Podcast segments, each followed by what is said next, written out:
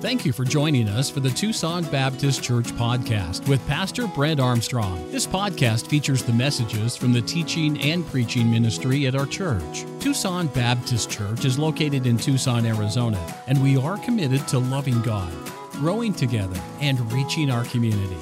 If you would like to learn more about our ministry, please visit TucsonBaptist.com. We pray that today's message is an encouragement to you.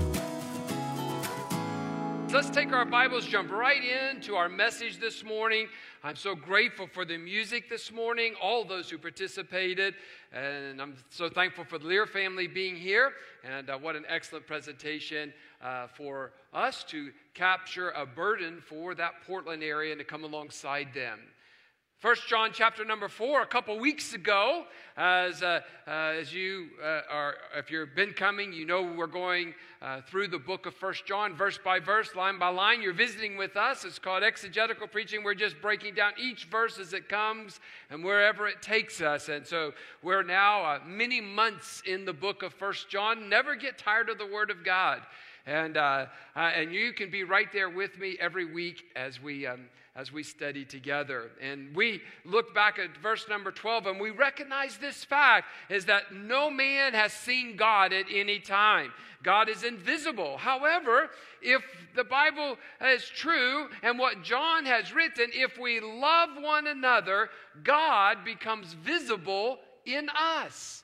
And people can't see his essence, but they can certainly see his actions. Jesus said it this way by this shall all men know that ye are my disciples if ye have love one for another. It was back in World War II.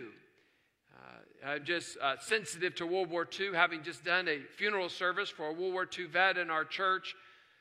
I, I re- say this respectfully the men and women who lived during the World War II era were different than, than, than many of the men and women that live today. We do not know the sacrifice that was involved for those who lived during the World War II era. And so I just say we should always have respect for those who gave sacrificially for our country to be able to worship like this today. And at the end of World War II, all throughout Europe, there was a, a, a countrysides that were ravaged by war and just ruins everywhere. And the saddest part of that plight right after World War II was all the orphan children um, that was seen starving in the streets. I even remember going up and seeing the picture of, uh, of a soldier who was there in one of the London streets and he spotted a little boy. He had his nose pressed up against the window of a pastry shop.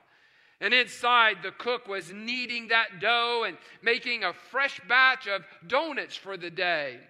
And the hungry boy, you could just see him drooling there and you could just imagine what his mind uh, and how it was racing, and how he would just like just just one taste of one of those donuts. The soldier, he saw the little boy with his nose pressed up against the window on that frosty morning, and uh, the soldier said, "Son, would you like one of those?"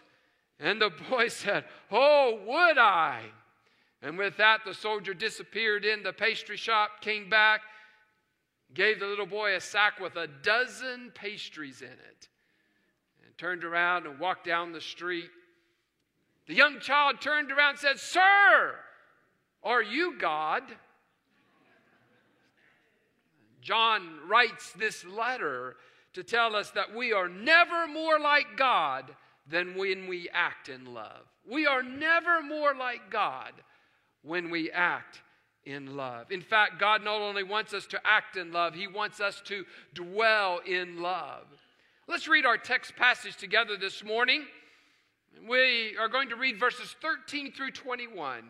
And as is our custom here, we do responsive reading. You will read the even verses, I will read the odd verses. But follow along and participate this morning. Verse 13 Hereby know we that we dwell in him, and he in us, because he hath given us his Spirit. And we have seen and do testify that the Father sent the Son to be the Savior of the world. Whosoever shall confess that Jesus is the Son of God, God dwelleth in him, and he in God. And we have known and believed the love that God hath to us. God is love, and he that dwelleth in love dwelleth in God, and God in him. Herein is our love made perfect, that we may have boldness in the day of judgment, because as he is, so are we in this world. There is no fear in love, but perfect love casteth out fear, because fear hath torment. He that feareth is not made perfect in love. We love him because he first loved us. If a man say, I love God, and hateth his brother, he is a liar. For he that loveth not his brother, whom he hath seen, how can he love God, whom he hath not seen? And this commandment have we from him, that he who loveth God love his brother also. Father, thank you for all that's taken place, and I think you've been honored. Thank you for the choir and the special music. Thank you for the fellowship time. Thank you for keeping us safe. Father, now as we turn our attention to the most important part of this service, and that's the preaching of the Word of God, may you empower this servant with your Holy Spirit to be totally controlled by your Holy Spirit. And Father, that each one of us, we would also be controlled by the Holy Spirit as we listen and we carefully ask you to speak to us, encourage us with your word. In Jesus' name, amen. The word abide, or its derivative, appears some 21 times throughout the book of First John. We've actually spent quite a bit of time uh, discussing this word abide or abideth. Uh, writing to the first century Christians, the Apostle John, he declares that God does not just want a relationship with us, that's salvation, but he wants fellowship with us, which is relationship. He wants to abide. He wants uh, uh, us to settle down in an intimate, passionate relationship with Jesus. Um, you, you see, when Christ abides in me, that's relationship, and I abide in him, that's fellowship. I have that exact same intimacy with Jesus that the apostles had when they personally walked and they personally talked with Jesus. Think about that. I have the very Spirit of the living God living in, within me, and I can talk with Him. I can commune with Him. Verse number eight simply says this God is love. And when we abide with God, we abide in love. Someone might say, Pastor, how can I know I'm abiding in love with God? And, and, and John gives us three assurances, and then he gives us three attributes of abiding in love. I'd like to examine those six things this morning. First of all, let's look at the three assurances that will be a part of your life if you are abiding in love. Here's assurance number one is that, that I will have the discernible presence of the Spirit of God. I will have the discernible presence of the Spirit of God. John said in verse 13, Hereby know that we are that we dwell in him and that he in us, on the basis of this fact that he hath given us his Holy Spirit. Now, notice carefully when we go through a verse by verse, word by word rendering of the Word of God, that it doesn't merely say He has given us His Spirit, but that He has given of his spirit. Literally, this translates out of his spirit. When we love as God loves, we are drawing on the very resources of the Holy Spirit that lives within us.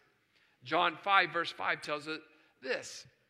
The love of God is shed abroad in our lives by the Holy Ghost. Notice this, which is given unto us. Do you have the Holy Spirit of God living within you this morning? I say that we ought to say, Thank you, Heavenly Father, for allowing me to have that personal relationship and fellowship with you. When you became a Christian, that Holy Spirit took up personal residence, which is permanent until you go to heaven. That's what verse 14 uh, means when he says, He in us. That phrase there, that means He poured out God's love in you so that you have all the resources that you need to love as God does. So, how do we know that we dwell in Him and He in us? What is that discernible difference that I have that the world does not have? We know or understand this by the presence of the Holy Spirit. We can sense the Holy Spirit working in our lives. We can hear His still, small voice in our hearts. We sense conviction and encouragement and comfort and direction. The Holy Spirit is amazing. And if you've never tapped into that resource in your life, oh, you're missing out on so much. He's there for you, He's real. So I began this year, uh, January 1st, with a long list of goals that I'd like to accomplish personal goals, spiritual goals, uh, professional or ministry goals. And and so I, I, pray through those, and, and one of those is about my prayer life, and, and, I, and I like to test God. Have you ever tested the Lord? What do I mean by that is I like to pray a prayer that no one else knows about. So that way, there's no cheating. It, wait, wait, was it my prayer and talking with the Lord, or was it they were more right with the Lord than I was, and so the Lord answered their prayer? So I like to pray a prayer that no one else knows about. And, uh, and so January the 1st, I had a, a unique prayer request um, that, was, that, that was personal, perhaps selfish, but it was just something between the Lord and I that if He answered it, I know that I not only have relationship, but I have fellowship with Him. It's amazing when that happens. And the Lord answered that prayer on Friday. It's amazing. A very specific request that none of you could have possibly been praying for. And the Lord answered that request on Friday. And I've just been beaming ever since. I know I have relationship because I trusted Him. But even more than relationship, I know I have fellowship with my Heavenly Father and He cares about me. Do you have that testimony? It's real, it's possible, and it is not just because I have a title pastor. It's because I'm a Christian. And it's available to you. Have you, do you have relationship and fellowship? It's amazing when God answers a personal prayer request that only you have been praying and you know um, uh, uh, that that is real. Okay, you say, Pastor, that doesn't happen to me. It hasn't happened. In fact, I can't remember the last time that God answered one of my prayer requests. Well, one of two things is wrong in your life this morning. First of all, you might not have a relationship with God. You might not have a relationship. Paul wrote to the church of Corinth, he says, Examine yourselves whether ye be in the faith. Prove your own selves. Know ye not that your own selves, how that Jesus Christ is in you, except ye be re, uh, reprobate or unsaved or lost? I ask you this morning, do you know you're in the faith? You say, God doesn't answer my prayers. I can't. I can't tell you with a beaming face and, and eyes lit up that God has specifically answered one of my prayers in any recent time. You might not have relationship. Oh, you could pray a little prayer. You could be baptized. You could go to church for years. You can appear on the outside to be a Christian. But if you do not have the indwelling presence of the Holy Spirit of God in your life, please listen, you do not have salvation. If the Holy Spirit does not live inside you, you do not have relationship. You do not have salvation. You are not a Christian. You are not a born again believer, whatever terminology that you would like to use. Romans chapter 8, verse 9 says this Now, if any man have not the Spirit of Christ, he is none of his. That's pretty direct. Second, you say, okay, well, I know I'm saved. That is not in question. I know that I'm a Christian. How many of you with an amen this morning, you know that you're a Christian? Amen. amen. That's awesome. Hundreds and hundreds of people, and you know that you're a Christian. But, Pastor, God doesn't always answer my prayers like you just said. He hasn't answered a specific prayer request in a long time. Well, you might have relationship, but you might not have fellowship. I know I'm a Christian, but I might not have fellowship with God. It may be that you're genuinely saved and you're and you've heard the Holy Spirit's voice in your life before, but now maybe there's a little rebellion or bitterness or resentment or guilt or conviction that hasn't been taken care of. And you may have filled your life with busyness, that the, uh, that the frantic noise of life and your schedule has drowned it out what the Bible calls a still, small voice that lives within you. If you belong to Christ and you abide in Him of His Spirit, out of the abundance of His Spirit, you can love as He loves. I love reading stories about D.L. Moody. Time doesn't permit to give us his upbringing, but suffice it to say, he was not born with a silver spoon in his mouth. But God blessed him as a preacher, and he was given an invitation to come to England from Chicago and to preach in a number of, of churches. And, and several pastors got together there in England. And one of the younger pastors said this Why do we need Mr. Moody? He's uneducated, he's inexperienced, and who does he think he is anyway? Does he think he has some monopoly on the Holy Spirit? To which one of the older, wiser pastors in that group of pastors, he said this No, the Holy Spirit has a monopoly on Mr. Moody. Could that be said of us? That your relationship is real, but your fellowship is so discernible, so evident to everyone that someone say, "Man, the Holy Spirit controls that person's life." Here is the second assurance. The second assurance is this that the confident confession of the Son of God. If you want to know that I'm going to abide in, in love, that there's going to be a confident confession of the Son of God. Are you ashamed of the name of Jesus?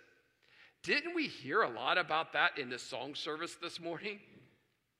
I love the name of Jesus because he's done so much for me. John says, and we have seen and do testify that the Father sent the Son to be the Savior of the world.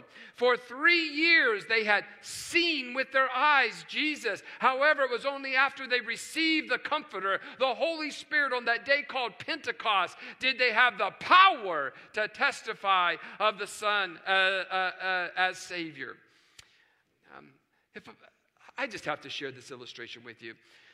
Several years ago, I was at Sam's Club in Fairmont, West Virginia. We had gone up uh, to visit. Uh, uh, the three children were still at home, and Shelly and I, and the three children, we drove up to see mom and dad.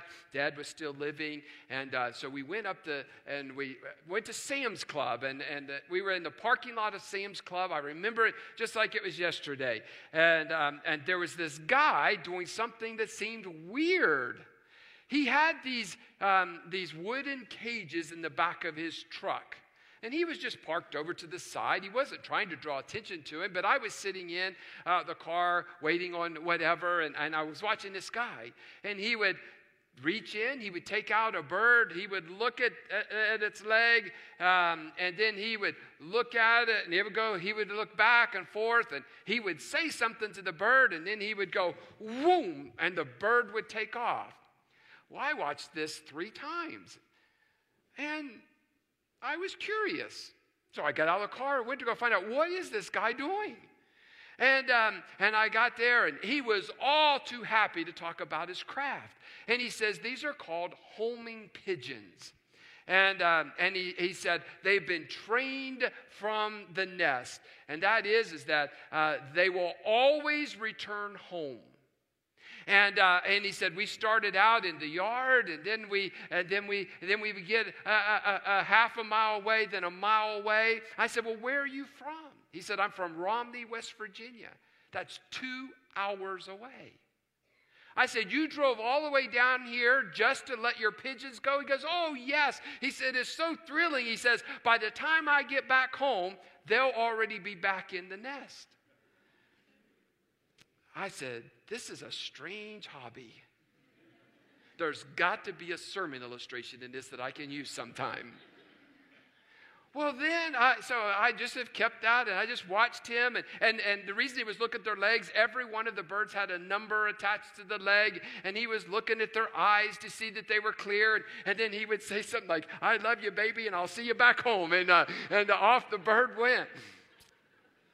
Well, I was reading I was reading a story uh, that Gordon Brownville wrote in a, in a book um, uh, about the discovery of the North Pole and the South Pole. And we all are familiar with uh, uh the Norwegian explorer Amundsen, and, and he was the first to discover magnetic, um, uh, the meridian of the North Pole. He discovered the South Pole. What, a, what an explorer he was.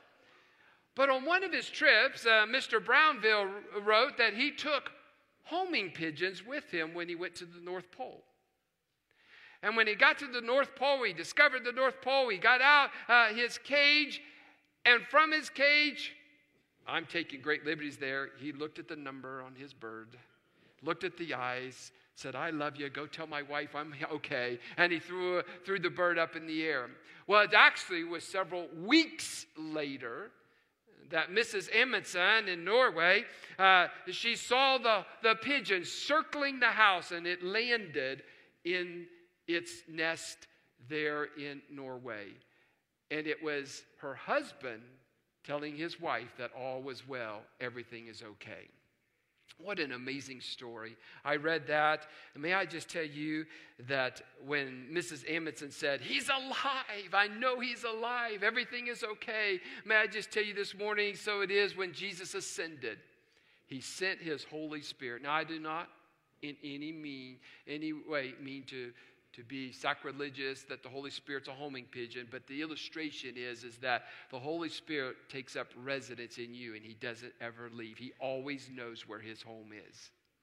We break fellowship and minimize the work of the Holy Spirit. That Holy Spirit is always there, and we need to hang on to that promise. The Holy Spirit wants to do something great in your life. Jesus is not the Savior of, uh, uh, uh, of everyone in the world, but He's the Savior of anyone in the world who comes to Him in faith. And by a big amen, there's a lot of you who've come to this Savior. Verse 15 says that anyone can know that God dwelleth in him, and he in God. He shall confess that Jesus is the Son of God. Confesses does not merely mean believes. Many people, they believe Jesus is the Son of God, but they have no relationship with him. Rather, confesses carries the idea of committing one's life. To confess Christ is to surrender everything in your life to Him. Back in chapter 3 and verse 18, it says to love him not just in word, neither in tongue, but in deed and in truth. Confesses also carries the idea of speaking about Christ, the one who abides in the love of the Lord and can't help but be a witness for him. They talk about him. How many of you grandparents right now on your phone, in your Bible, in your pocketbook, in your wallet, you have a picture of one of your grandchildren? I do. I have. I, th- those pictures never get deleted. We're thankful. And, and uh, as a grandparent, you love to talk about your grandchildren. Um, in fact, if we said, How many grandchildren do you have? You would, you would, uh, that you wouldn't just say five, you would say five. Let me tell you about them. They're this age, this age. Here are their names. Here's where they live. We love to talk about our grandchildren. You can't help but talk about them because you love them. When a guy falls in love with a girl, he can't help but talk about her. And they'll talk on the phone for hours and they'll text back and forth for hours. And when you love golf or hunting or fishing or football or whatever you like, you will talk about it because you love it. You can't help but talk about what you love. May I say the reason that many people don't talk about Jesus is because they don't abide in him, they don't love him. They don't love him the same way uh, as those hobbies that uh, others talk about incessantly. There's a third assurance. Uh, that if you're abiding in love, this will be evident in your life. The third assurance is this the visible outworking of the love of God. It will be visible to everyone that you love God. Notice with me verse 12. John has already stated that if we love one another, there are two things that are true. First of all, God dwells or he abides in us. And secondly, his love is perfected. That word perfected means fulfilled in us. In verse number 16, John writes, He that dwelleth in love dwelleth in God, and God in him. In other words, the believer who's in fellowship with God abides in God's love, and that is an assurance to that person. John also says this if you have your Bible still open at the beginning of the verse, we have known and believed, or we have come to believe and rely on the love that God hath to us. We are certain that God uh, loves us um, uh, because of that outward, abiding evidence not only of the Holy Spirit, but that we love others. Is, has that been manifested in your life? Has that been made known? There's an outpouring, there's an outworking of the love of God in your life. 1 Corinthians chapter 11, Paul takes the Corinthian congregation to task. He calls them out. And that was because of their lack of love. He actually, it's penned for us to read anytime we want in 1 Corinthians and 2 Corinthians. They came to the Lord's table to celebrate their love for Him, but the fact is, that the Paul said, you don't love each other. So how can you love Him if you do not love each other? Paul told them that this was dangerous to celebrate the Lord's Supper or communion with God under false pretenses. They were not to come to the Lord's Supper, uh, they were not to partake of the elements if they had aught one with another. Their fellowship with each other had to be restored. Paul said this in verse 26 For as oft as ye eat this bread and drink this cup, ye do show the Lord's death till he come. They were to remember the Lord's death. Why is that? Because his death is the ultimate symbol of his love. Think about that. Jesus dying on the cross was the ultimate symbol of his love for us. And he said in John 15 and verse 13, Greater love hath no man than this, that a man lay down his life for his friends. This morning, if you're abiding in Christ, you hear that voice of the Holy Spirit and you speak about Jesus and you live your life uh, about Jesus in love. If someone has only a little love, it's because they have a little fellowship with God. On the other hand, when you see a mature believer who constantly acts in love, you know that they have strong fellowship with the Lord. And I'm thankful that in this congregation, I can start naming several of you who have that outward manifestation of God's love. Do you have these three assurances in your life? Now, if I were to continue on, it would scare half of you because there's no way I could finish my message. And I studied hard for the message, so I'm not going to race through the uh, second half of my message. And so I'm going to stop right there. Shockingly, that is not how I normally do it. We always have to finish. But I want you to take these three assurances. I want you to ask, are they a part in your li- uh, of your life? And in two weeks, I'll come back and I'll finish this message and we'll continue in in First John as we look at the three attributes uh, uh, in your life. But let me ask you, just like the homing pigeon, always returns to where it abides. Does the Holy Spirit abide in you. You could close your notes and close your Bible, and I'd like to finish with an illustration, and then we'll transition to the last part of our service. I would like you to test your faith this week. Really? Yes. I'd like for you to talk to Jesus. Through uh, his finished work on the cross, through that Holy Spirit that lives within you, you said amen. You said that you're a believer. You believe that. Then I want you to talk to the Lord this week. Don't assume someone else is going to pray on your behalf. You talk to the Lord. Ask the Lord. Talk to Him. See what, uh, what He can do. Maybe you have a job decision. Don't rest on your own laurels. Talk to the Lord about it. Maybe you have a medical condition and you have to go see a doctor this week. Talk to the Lord about it. Maybe you're thinking about selling your home and buying another home. Talk to the Lord about it. Now, maybe you're trying to buy a car in 2024 and, um, and, uh, and, and you need to pray about it. There's no cars on the lot right now, but you need a car. Pray about it. Do you know that so often we do not pray about things that are really important to God? And He cares about it. When was the last time you prayed and God answered your prayer, and you know that He lives within you. I have relationship, I'm a Christian, but I also have fellowship. He hears my prayer and He answers my prayer. Let's do that this week. Now, if you're here this morning, I see several folks are visiting. Thank you so much. Four or five families visiting with us today. Thank you for being here today. And if you do not know Jesus Christ as your personal Lord and Savior, I would love to personally sit down and talk with you, take God's Word, and show you how you could become a Christian, which is the first step called relationship. We all must have relationship if our eternity is going to be secured in a place called heaven. Just as I did that funeral service a week ago for a World War II vet, he had testimony, he had relationship, he knew when he was saved. Do you know when you trusted Christ? If you do not, allow us to talk to you today.